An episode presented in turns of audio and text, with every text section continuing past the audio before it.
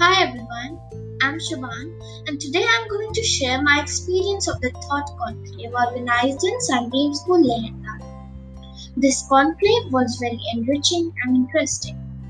I learned a lot of new things from this conclave. I learned how to make a paper doll, and I also mastered my coding skills.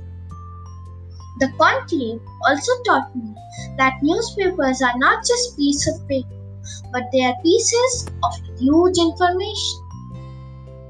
In the conclave, we also had many keynote speakers who enriched us with their knowledge.